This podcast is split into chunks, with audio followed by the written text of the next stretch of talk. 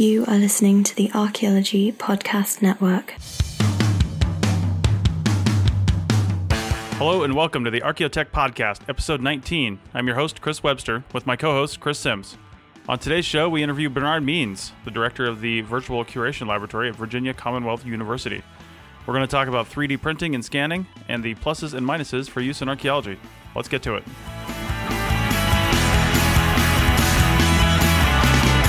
Welcome to the show, everyone. Joining me today, as always, is my co host, Chris Sims. Hi. Let's get right to the show and introduce Bernard Means. Bernard, why don't you uh, tell us a little bit about yourself? Sure. I'm a uh, archaeology professor at Virginia Commonwealth University, um, and in addition to teaching archaeology classes, I also run the Virtual Curation Laboratory, which focuses on 3D scanning and 3D printing of artifacts and other things from all over the world. All right. Hey, why don't you tell us uh, a little bit about how you got into 3D scanning and printing? Because, um, correct me if I'm wrong, but did you not start that department there? Like, what got you interested in this? Um, I did, in fact, start uh, the uh, Virtual Curation Laboratory um, about four years ago. Actually, a little bit more than four years ago. I was contacted by John Haynes, who was the archaeologist for the Marine Corps uh, base at Quantico at the time.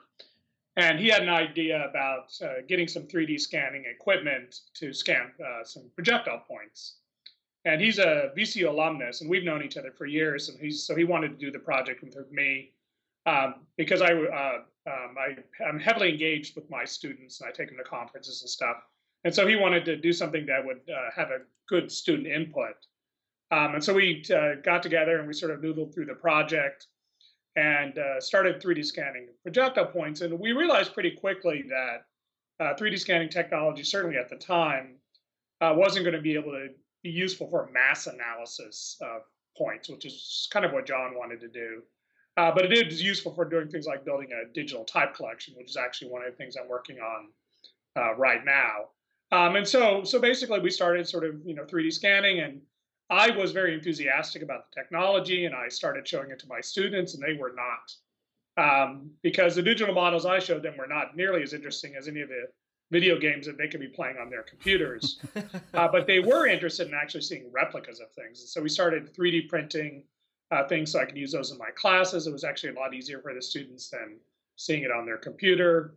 And we started doing things like uh, a lot of public outreach, and it's it's great to take plastic things. You don't have to worry about them. And then we've also uh, lately have gone into making exhibits uh, using 3D printed artifacts. So sort of that's basically sort of how it all sort of snowballed. Okay, well, you know, I want to ask you about 3D scanners and and kind of what to use and and some stuff that you guys are using. But in the process of doing that, maybe we can ask you another question. You can talk about that. So I, I had a question from Facebook that was, um, how much detail can you get in, say, a projectile point from a typical 3D scan? Do you need like a really high-end 3D scanner to get really precise detail on, say, flake scars and stuff like that? Um, is it accurate for millimeter measurements and things? Um, yeah, so you would need probably um, the cheapest scanner that's high resolution that's out there right now um, is well, there's a number of scanners out there, but the one we use primarily is the NextEngine desktop scanner, and that runs about three thousand dollars for the scanner itself, um, and that'll give you the resolution that you want.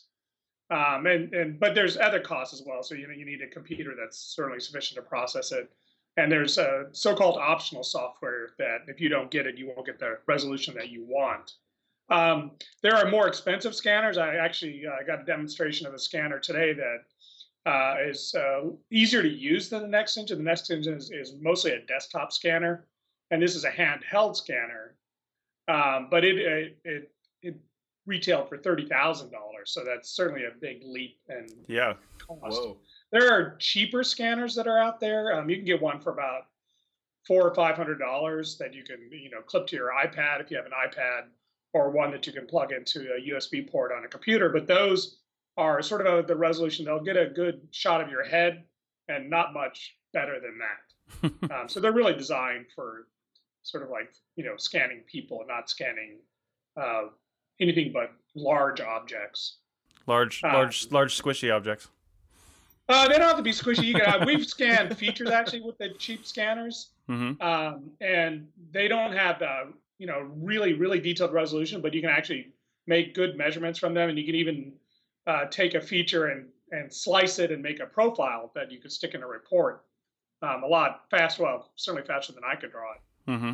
Um, and then there's photogrammetry, which I haven't really done much of. So uh, that's more of a software solution. You can take a lot of photographs um, and uh, um, get a get a get a pretty accurate model.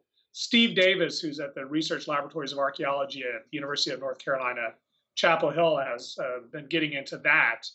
And he actually has a there's a website called Sketchfab, and if you uh, uh, search the Research Laboratories of Archaeology, you'll see some of his digital models up there.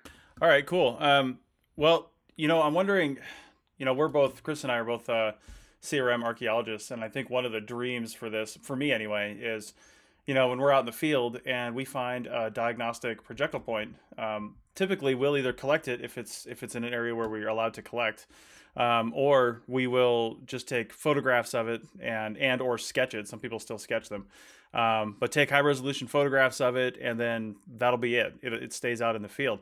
What what do you think the time frame is? How close are we to being able to scan this in the field quickly and efficiently? Maybe store that in the field and then bring that scan back to the office and print out that projectile point. Well, if you do if you use photogrammetry, you could do that now. Mm-hmm. Um, so you'd have to get the software, um, which um, varies in price. Like I think Agisoft uh, commercially is thirty five hundred dollars. So the software is not cheap, but then you can use any you know digital camera. So you could take enough pictures from enough angles um, in the field, and then it uh, doesn't take that long if you have the right computer to process. And then printing is once you have the digital model, um, a projectile point usually takes uh, maybe half an hour to print to Mhm. print a replica. Um, and one of the things we're toying with is um, actually creating 3D printed type collections that people could take into the field with them. So if you're working on a project, um, you could actually download. Well, we're going to upload our models. Uh, you could actually download them, print them, and take them to the field and use them for identification. Or you can use a digital model if you if you prefer. Mm-hmm.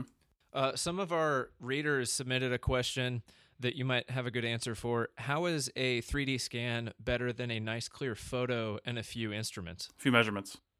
Measurements, sorry. Well, what a 3D scan, well, one thing a 3D scan does is it allows you to share that that model in a way you can't do with a photograph. So if you if you take a photograph and you take a bunch of measurements, there's always going to be some sort of observer bias, um, and and people are not necessarily going to agree on what needs to be measured. Uh, but when, if you have a 3D digital model, I can right now, and, and in fact we we we just finished doing this for a report we're working on uh, that hopefully go public in January. Um, but we can embed a 3D model into an Adobe Acrobat file that anybody with Adobe Acrobat Reader uh, seven and above can open it up and they can manipulate and they can they can choose what view they want of that object. They don't have to depend on a static photograph. And within the uh, the Adobe uh, um, uh, Acrobat file, you can actually make measurements uh, of that digital model. Um, so um, so certainly something you couldn't do with a with a static illustration necessarily to get a, a different kind of measurement than you might want. That's a great answer, too. All right, we got another question here about uh, it, this. All comes down to resolution. I think that's what people are really concerned with. So I Sure, think, I, yeah, I think I know the answer to this question. But is it is it possible to scan and then print, say, um, you know, broken pieces of pottery and then refit them, refit the scans back together with any amount of accuracy?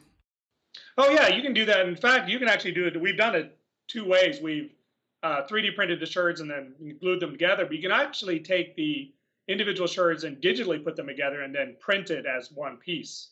Wow. Um, so that's uh, that's a little bit uh, um, sounder. Or uh, another thing that you can do, uh, say you have a vessel where you're missing a, a key piece, um, you could actually sort of digitally model that piece and print it uh, if you're doing a reconstruction, and you can use the printed piece to give you the support that you need. So yeah, you can. That is easy. That's actually relatively easy to do um, with uh, uh, 3D printing technology. In fact, there's a there are, we we usually print in plastic because it's cheap and and, and that's what we have. But there are uh, 3D printers out there that'll print in a, uh, um, a clay-like material, um, so you actually get the the sort of the look and the feel of ceramics.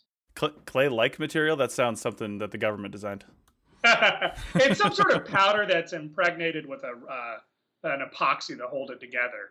Oh, Um, okay. So it, it kind of looks and feels like, uh, but it's not quite clay. Um, but it wouldn't surprise me if at some point in time, I mean, they are people are actually 3D printing buildings uh, with concrete, so Hmm. uh, technology doesn't seem to be that far away. So if I'm just to, to go back a second, if let's say a CRM firm wanted to get into 3D scanning in the field, maybe they're doing photogrammetry to make it easy. Um, but really, the, the 3D printing when they get back uh, in the office, so they would probably need that three thousand dollar ish device to get some halfway decent resolution. Um, you can actually uh, um, get a uh, printer for about um, fifteen hundred dollars. That'll give you pretty good resolution. Okay. Um, you'll still see um, you'll still see lines um, from the printings. Yeah. Uh, but um, it's it's not that noticeable. And there's actually some plastics you can print in that you can sort of basically brush them with acetone. Takes care of those lines. But Mhm. um, you can you can. Uh, I have a printer that does uh, um, like a um, it's, it's 0.1 um, 0.1 millimeter accuracy, so it's not bad. Wow, that is pretty good. Um, yeah, I know we don't measure that accurate in the in the field. Um, yeah, it'll, it'll, it'll I, I, I, you can print it and you can make a, a, a measurement that's going to be, uh, even with the, uh, um, uh, the, the slightly more inexpensive printers, uh, uh, the fourteen, fifteen hundred dollar printers, um, your measurements aren't going to be that far off. yeah. And the nice thing about the digital models, once you create the digital model, maybe you don't have the printer today that could print it, Mhm. uh, but you will in the future. Um, and there are are service bureaus that will print for you Hmm. uh, for a cost, of course. Yeah, I've seen at uh, some FedEx Kinko offices they can 3D print for you. I think uh, the goal, and Staples is, is getting into the 3D printing as well. Uh, but there's a company called uh, Shapeways uh, where you can send them a digital model and they'll print it. I mean, if you want a steel projectile point or a gold one, they'll make it for you. Wow, that's pretty cool. And you know, I just want to clarify for some people that may not have seen a 3D printed object. Um, and if you haven't, just find Bernard at a conference, and he's got a pocket full of them. So, um, but anyway, uh, I've got a couple of um, 3D printed projectile points from you, and you know, just in case people don't know this, a 3D printed object is actually. uh, I mean, the, the, I think the easiest way to explain it is it's a whole stack of 2D um, 2D layers basically just on top of each other and that's how it prints it a layer at a time to create that 3D object and then you get those lines that Bernard is talking about um, on the object Yeah, and there are printers that um, they're actually coming down in price that are resin-based printers, and they Okay. use a laser to fix a gel, and those won't have the lines. Mhm. Uh, but right now, um, you you can only print basically small things at at, at the price point that archaeologists are comfortable with. right hey what do you think I, I think I saw you comment on this on Facebook a few months ago when I first saw it what what do you think about that super fast um, liquid 3D printing thing where the object was pulled basically up out of a liquid and it was a fully formed object that was completely smooth you remember that Yeah, yeah, and um, um, that's for uh, everyday use. That's probably minimally five years away. right Uh, but the resin-based printers I was talking about kind of work that way. okay um, but not at the speed and the accuracy of that. Uh, so I think it was MIT that that had that printer. All right, so uh, I I think what one of the things I was thinking about is, um, uh, well, actually, before we get into that, what kind of other project you mentioned doing, um, like a project projectile point typology um, library that you guys are creating? Um, I assume that's based around the Virginia East Coast area first, and then you're kind of branching out from there. What what kind of volume and depth are you going to have on that? Um, well, right now we have 81 points that are in the appendix for the report, and we're adding more. Mhm. Um, the points are actually um, from um, a number of sources. Uh, I actually went down to uh, North Carolina and scanned some of the projectile points that were used by Joffre Coe um, that, that uh, became sort of the North Carolina typology. And I went up to New York and scanned points uh, that William Ritchie used in creating his typology. Uh, and then I uh, scanned points uh, uh, primarily from Virginia and Pennsylvania, where I do a lot of research from different sites, different time periods. Um, so I think we have over, um, I think we have a couple of hundred projectile points. Um, not all of which have been, uh, some of them aren't identified. Uh, so that's the, that's the step that we need to go through. Or there's sort of, uh, one site had, I think, something like 25 uh, uh, bifurcate points. Um, uh, sort Whoa. of, you know, yeah, from one side. It was amazing. Um, um, and so that's the, so that's one thing we're working. We're also working on uh, um, an animal bone typology. Um, so we're trying to get sort of common animals and also uh, extinct animals, things like the passenger pigeon, which um, most people actually probably have in their archaeological collections because there were so there were billions of them at one point in time. Right. Um, and so you're probably going to have it, but you're not going to know it because people build their typologies based on uh, living species. Oh, well, I mean, recently living species. Um, and things like the passenger pigeon, people don't have the bones and they won't get access to the bones. So by 3D scanning them and then 3D printing them, um, they'll have the access. And and for bones in particular, it's actually 3D printing is key uh, because it's not just the sort of the shape and the morphology so much. It's it's the actual size of the elements, and that's kind of hard to get across digitally. Even if you have a, a scale on a on a digital illustration, it's it's kind of, still kind of hard to sort of uh, do that. But if you can hold a, a printed replica against the mm-hmm. real thing, uh, that's very handy. Nice. With the uh, animal bones, are you encountering any resolution issues where maybe the size of the bone or certain elements or features are uh, unable to be scanned, or is it is it pretty good? Are you able to study that? Oh no, we have all kinds of problems. um, so um, uh, bones that are the fresher bones are actually a little bit hard to scan, so we usually have to sort of coat them with a little bit of a powder, um, uh, so they're um, not quite so reflective. But things that are really thin and small are challenging. So one of the things that we were working on trying to 3D scan with the laser scanner was a, a, a fish called a harelip sucker, which went extinct in the late 18th, early 19, uh, late 1800s, early 1900s, and we only were able to successfully scan two of the bones uh, out of the two dozen we had, and that's one where I'm actually going to try photogrammetry on um, and hope that I can get some some better results. Uh, um, but the the laser the, the laser scanner that we use basically has four lasers that move across an object, and they're uh, very thin lasers. And so if you have an object that's very thin, uh, or very reflective, it's it's very challenging to sort of get that object. Um, it's also challenging to 3D scan complicated shapes like a skull. Um, you can't quite get all of the skull with the laser scanner, mm-hmm. and if you the parts you don't get, the software likes to fill in the holes, um, and so you'll get something that has the sort of the basic morphology, but you might be missing some of those key features. And and in that particular case, what people um, often do uh, to get around that problem is actually to uh, do CT scans. Wow. Um, then you get that you get that really in-depth uh, internal morphology as well. Now, once you scan the object, like let's say a skull, for example, um, can you go in and before that's printed, can you go in and manipulate the scan to maybe fix any errors or or even add some? Uh, I don't know if it's even possible to add like some photogrammetry images over the top of that scan to fill in some holes. You know what I mean? You could. You can actually, uh, um, yeah. So if you have a once you have a digital model, you can have digital models from different sources and bring them together. So, for example, um, I recently 3D scanned a 95 year old World War II veteran uh, with a with a with a handheld scanner. Nice. And I needed to scan him sitting down because uh, during during World War II, his plane was hit over Italy, and he climbed out of the back of the plane and sat on the tail, and then he parachuted uh, from the tail. From the, and so uh, the Virginia War Memorial, where he's 96, he volunteers at the Virginia War Memorial every week. Um, they actually got a model of his plane that I think has like a eight foot wingspan that mm. they hmm. have hanging in their Great Hall. Wow! And so they wanted to have a scaled down model of him sitting on the plane, and so we we 3D scanned him. But the scanner that I used has a, a resolution that's very good for heads, and a lower resolution for the body. So I scanned the body and then I took the head scan and uh, uh, replaced the head from the, the lower resolution scan.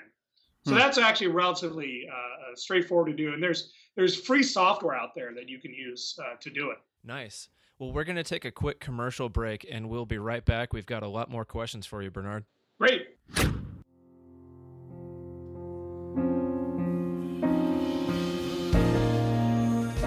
Hello, everyone. Chris Webster here from the Archaeology Podcast Network, and we're giving away an iPad Mini 4 to one of our listeners. The iPad Mini 4 came out in September. It's a 16 gigabyte space gray iPad with AT&T cellular ready antenna. All that means is it comes with GPS. You do not need to get a data plan, and you don't even need to be on AT&T if you never get a plan to get a data plan. It just has GPS. It also has a fingerprint sensor and Apple Pay ready, and all the good perks that come with that. So it's a good iPad. We use them in the field. There are two easy ways to enter. One, do a Profiles in CRM interview before December 15th, 2015, or recommend someone for an interview. You'll both get an entry once the interview is posted. If you want to know more about Profiles in CRM, go to www.archaeologypodcastnetwork.com forward slash profiles. All the questions are listed right there. The other way to enter is to like the APN Facebook page and share it with your friends on Facebook to get the word out about our awesome podcasts. The winner will be announced December 16th, 2015 at 4 p.m. Pacific time. So get your entries in, send me those emails for people that want to do the Profiles in CRM podcast, and good luck to everyone. iMac, take us out with a binary solo.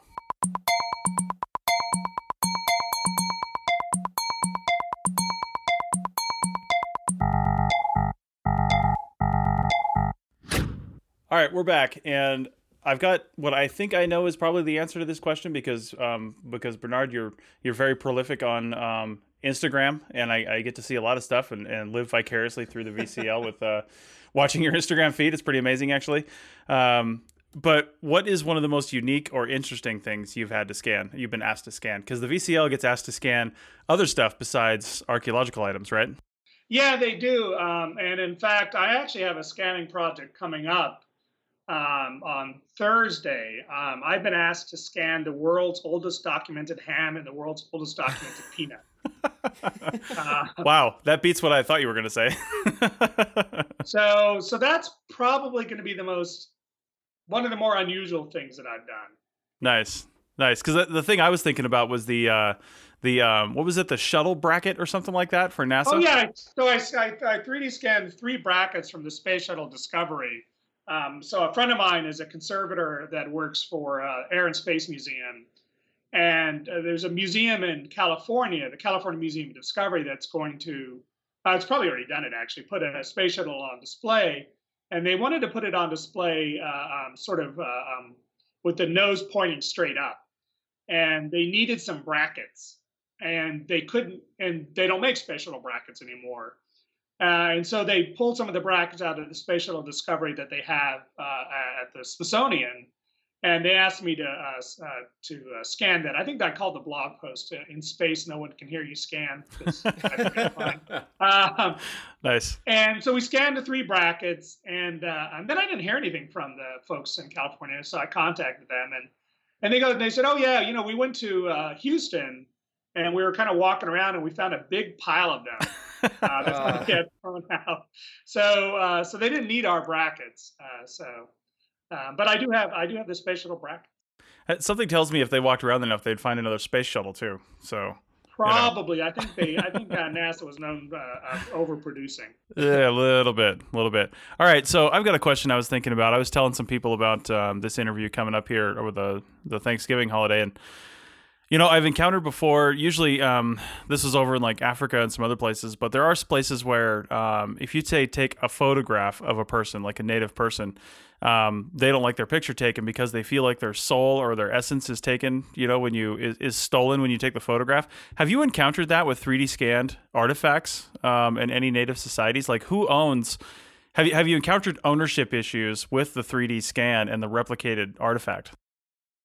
Uh, definitely. I've actually scanned some stuff that I can't do anything with. Okay. Um, and and actually, uh, um, Zach Selden, who works for the uh, Center for Heritage and Regional History at uh, Stephen F. Austin uh, State University, I think is what it is in Texas. Mm-hmm. Um, he actually works with the Caddo Nation, and the Caddo Nation um, has certain restrictions on. They allow 3D scanning, and you can depict 3D models as long as you remove their color. Oh so that's sort of the restriction. But other groups um, don't allow you to show the 3D scans at all. Um, probably one of the more interesting ones uh, uh, dealing with sort of natives that I've heard of. The Smithsonian Institution has a Tlingit mask uh, um, in their collections, or had in their collections, but under NAGPRA they returned it. But the Tlingit uh, allowed the Smithsonian to make a 3D scan of it, a very accurate 3D scan, an accurate 3D print and they treat the 3D print as if it has um, uh, uh, so its own essence as well. And so, so I think every year they actually do ceremonies involving the 3D printed mask like they would do with the real thing. Wow. And then they return a 3D printed mask for the Smithsonian to have on display. Wow. That's crazy. That that's pretty cool. I, I kind of expected that, yeah, but yeah, interesting. Um, I, I, wonder if we'd encounter anything like that with some of our CRM projects. Um, I, I don't know because we don't encounter usually any problems with just taking photographs and stuff like that. So I don't know if you 3D scan and then and then 3D print if there's a an issue there like, you know, if some people don't mind a scan, but if you print it, that's you know a no no. Well, and, and and that's actually an interesting question. And so, um, in the in the sort of the sort of the heritage museum uh, trade, and I think in art museums as well, there's a lot of concern over um, 3D scanning because they say that we're probably within three, uh, uh, five years on the outside, every smartphone is going to come with a pretty decent 3D scanner built in. Right. Um, and so even right now, you can go and 3D scan a work of art. And so some of the sort of museums are kind of worried about that. Uh, they're worried about uh, um, how people might manipulate uh, and maybe in inappropriate fashions some of their works of art. They're, I mean, I, I made a half gorilla, half octopus, so I'm not one to talk. Um, hey, you put Venus on a bicycle.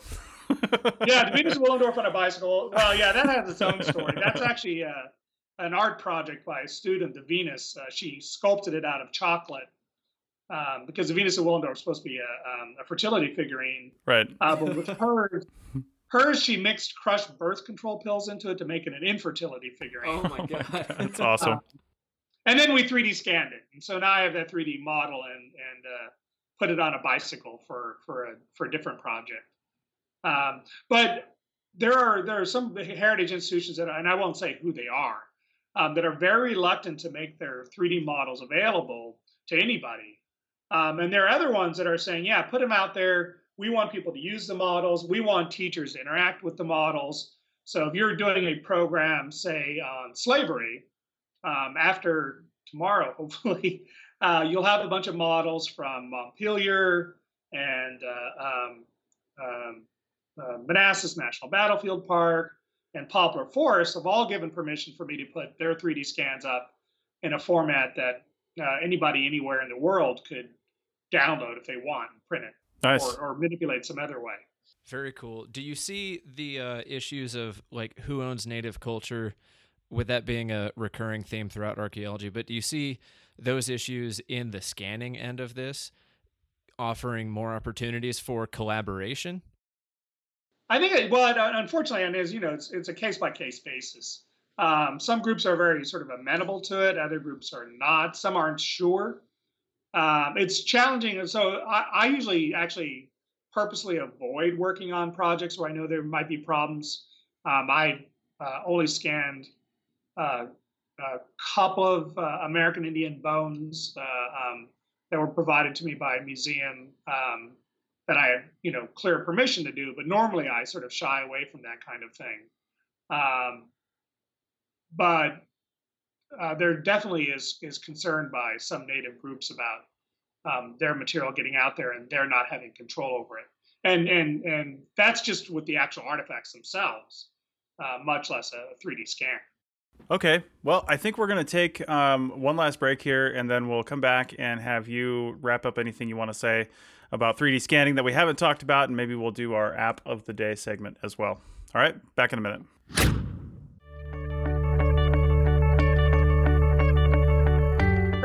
In CRM, a weekly podcast. Ask CRM professionals eight simple questions. The first questions establish education, location, and experience. The last questions are a reflection of that experience, and the answers will surprise you. Check out the show on iTunes, Stitcher Radio, and at www.archaeologypodcastnetwork.com forward slash profiles. On that page, you can also request to be interviewed for the show. It only takes 20 minutes, and you don't need any special equipment. Let's get back to the show.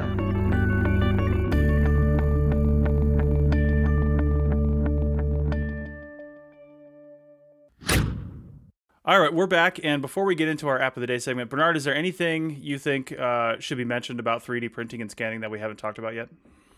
Um, I think that uh, people uh, should sort of keep up with um, what's available to them. Um, there's a website I think I mentioned earlier called Sketchfab, And Sketchfab is entering into a partnership with a lot of cultural heritage uh, institutions and giving them a free professional access to their website. So you have all the tools you need to uh, post high resolution models that people can manipulate and measure on the website. And then, if you so choose, can make it printable. So the British Museum has objects on there. Uh, um, and in fact, uh, when I went to India, I stopped at the British Museum on the way and I 3D printed some of the stuff from their Egyptian collection and took it with me uh, into their Egyptian wing so I could see the original and the replica. Um, so that's certainly a, a, good resource for people to look at. Uh, the Virtual Curation Laboratory has created a page. We don't have any models on it yet. Uh, that's my uh, goal for tomorrow. But uh, a lot of institutions are beginning to turn towards uh, Sketchfab for hosting their digital collections. Okay, awesome. All right, and we'll have links to some of the stuff that we've talked about here, like Sketchfab and some other things, up on the show notes page for this uh, episode. Just look for Archaeotech forward slash 19 for this episode. And now we're going to go into our app of the day segment. And between the three of us, we're going to talk about two applications, one of which I know I've used and uh, and one I haven't. So um, because I'm uber selfish, we'll talk about the one I have used first. So uh, Autodesk 123D Catch. And Autodesk is the, uh, um, you know, AutoCAD type people, that, that kind of stuff. Well, they've got this app that's free for iPhone and Android um, called 123D Catch. And basically it's a it's a photogrammetry application and it, will give you this this nice 360 degree um, uh, representation of where you need to take photos of something. Um, and it will it has all these little it'll show you the the different tiles you've taken if you want to just take the front side of it and then you can get different angles and things like that. And it kind of prompts you to take the right photographs. Um, now you want to make sure your lighting is good and you're you know you're not moving closer and further away from the object because if you do stuff like that then the scan might not be as good your representation might not be as good. The one thing this thing does do is as far as i know the last time i did use it is it's once you're finished it could take a little while to get the finished product back because um, it sends it off to their servers processes it offsite, and then makes it available for you to manipulate. Um, and one thing I haven't done, Bernard, maybe you can speak to this a little bit, is I haven't used their desktop application for um, doing further manipulation to the scans. Have you used that? And, and if so, what kind of further functionality do you get? I have not actually used their uh, um, app. Um, I used uh, uh, on the desktop. I used their app, and I was not happy with one of the features of it. Um, and, and that feature that I was not happy with was the fact that it actually had to get processed by a third party right. server uh, because some of the objects I deal with are culturally sensitive, and I didn't like the idea of not having control over the object. For sure, for um, sure. Um, Autodesk does have a, uh, a higher uh, end uh, product that you can you can purchase, or if you're uh, happen to be an academic institution, you can use it for three years for free uh, that, that, sort of works in, in uh, much the same way. Um, so, um, so I can't really speak to that. But, okay. Um, one, two, three D catch is, is certainly fine, and if you're dealing with something you're uh, not worried about cultural sensitivity issues, I, I, I, recommend people use it, and it is free. Um, as a sort of related app, and I should have mentioned this earlier, um, Google Street View now has a 3D scanning app that you can use. Really? Uh, yeah. Um, how, how does that work? so, work? But, but it's it's designed for scanning things like rooms um, or, or other larger things. So you basically stand in one place and you take pictures around you, and it creates a 3D model that you can sort of move around in. I mean, this is this is Google. I assume they are processing those pieces of data on their servers, and is that added to Google Street View then? uh, I think you have the option of adding it or not. Okay. Actually. Okay. Yeah. That's generous of them. Um, yeah, I haven't used it because uh, um, I can't find uh, uh, Street View on my tablet. Uh, my tablet says Street View is on it, but um, huh. it doesn't show up when I go into Maps. So I, I definitely have some software issues with my tablet. Uh, yeah, it seems to work fine on my Android. Seems to work fine on an iPad, Bernard. I don't know what to tell you. Well, and I have an iPad as well. Like, uh, so nice, nice. All right, well, let's talk about MeshLab real quick. Um, Chris, you want to bring up MeshLab? Yeah, Bernard. Uh, again, you can fill in anything that you have that uh, I'm missing here. I just downloaded this last night, so I haven't had a chance to really uh, play with it that much. But with the sample scans they have, I see that they've got uh, different textures, and then different visualizations. So, like the sample I'm looking at right now is the brain. And one thing I notice that's kind of cool is the point cloud that it offers for all the scans. Now, the question I have is, uh, what kind of a scale can we work with with this? Like, can you take a lidar point cloud and then visualize an entire landscape? Uh, you can, and people do that actually. Cool. So, Nice. um, you'd have to probably simplify it if you're going to run it off a, a phone or a tablet. Um, but if you're doing it on a computer, I mean, all, of these 3D scans are point clouds. Um, Right. uh, ultimate. Um, so so you can you can actually um, um, was like the Autodesk, uh, the more uh, the non-free version software. Um, you can actually integrate different point clouds together, and you can even sort of georeference uh, your object into that point cloud. So if you have a if you want to add an object that you found at a site uh, to a particular location, you could do that. Very cool. Now, um, one thing that I haven't discovered yet is uh, it's not very intuitive in this app. How do you import files into this thing? It is not very intuitive. Uh, that's the problem. MeshLab is an extremely powerful program, but it's it's not particularly intuitive. Um, what you would need to do is you probably need to uh, um, upload um, the models onto your um, uh, tablet and then uh, um, link them to open with MeshLab. So if you click on the model, Oh. it'll open with MeshLab. Yeah. Okay. Oh, like email it to yourself or open it in Dropbox or something like that, Yeah. and then do an open in for MeshLab. Yeah. Yeah. Okay. All right. Well, Bernard, do you have anything else to uh, say about any apps or anything uh, for the app of the day segment, or or anything about 3D scanning? Really, this is your last chance. Um, if you if you get into working with 3D models, um, um, and there's uh, so I mentioned Sketchfab as one source. The Smithsonian has some stuff on their website. Uh, there's a website called Thingiverse. It's like universe, but with the word thing. Yeah, I've seen that. It's pretty um, cool. That had some archaeology stuff on it as well. But there's a program called Meshmixer, which is also Autodesk that's free, and it has very powerful tools for manipulating and, and, and cutting up models and and uh, um, doing things like making half gorilla, half octopuses, uh, you know, whatever whatever strikes your fancy. So, um, um, so I would I would recommend that as as a program. Um, and then on your desktop, it, you can use that for actually sort of uh, manipulating models and even getting some basic measurements on a model. All right. Well, I think that's going to do it for this episode. Um, if you go to the SHAs or the SAAs, um, hit up Bernard. He's usually there, uh, walking around. Um, so it's it's got some pretty cool stuff. Uh, are you going to the SHAs again this year? I am going to the SHAs and the SAAs, Nice, nice, awesome. and I will have I will have 3D printed stuff with me. Awesome. Well, you had at the SH last year in the tech room, you had the uh, a massive table full of all kinds of stuff. Are you doing that again this year? Um, I haven't heard from anybody at the tech room yet. So Yeah, I haven't either. Usually wait for the last minute. Um, Yeah. I think they changed leadership. Okay. Um, so um, so yeah, if if they ask me, I will do it. Nice, nice. Yeah. If he's there and you're there, uh, check it out because they, got some pretty cool stuff. I have a lot of different things now. Nice. I'm sure. You, I'm sure you do. I'm sure you do. Your Instagram, soon we'll have the world's oldest ham. your, your Instagram 3D selfies or whatever you call them are uh, are getting a little crowded. Actually, I, I've had to take some stuff out of my bag. It's start, actually starting to get kind of heavy. So. nice, nice. Awesome. All right, Bernard. Well, thanks a lot, and uh, we'll talk to you again some other time when we talk more about 3D scanning. If you got anything, any new things on the horizon or anything like that, we'll bring you back on. Okay, great. Nice talking to y'all. Thank you.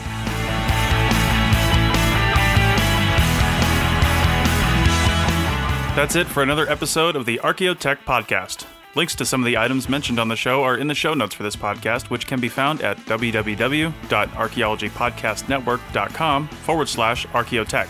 If you like the show and want to comment, please do. You can leave comments about this or any other episode on the website or on the iTunes page for this episode. You can also email us at chris at archaeologypodcastnetwork.com or use the contact form on the podcast webpage. If you'd like us to answer a question on a future episode, email us. Use the contact form on the website or tweet your questions with the hashtag archaeotech or tag at arcpodnet in your tweet. Please share the link to this show wherever you saw it. If you'd like to subscribe to this podcast, you can do so on iTunes or on Stitcher Radio. You can also type the name of the podcast into your favorite podcasting app and subscribe that way. Don't forget to go over to iTunes and leave a review of the show. It helps us get noticed so more people can find our podcast and benefit from the content.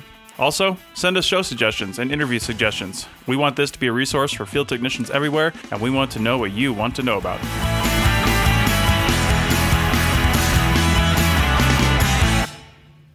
Thanks again for listening to this episode and for supporting the Archaeology Podcast Network. If you want these shows to keep going, consider becoming a member for just $7.99 US dollars a month. That's cheaper than a venti quad eggnog latte. Go to arcpodnet.com slash members for more info.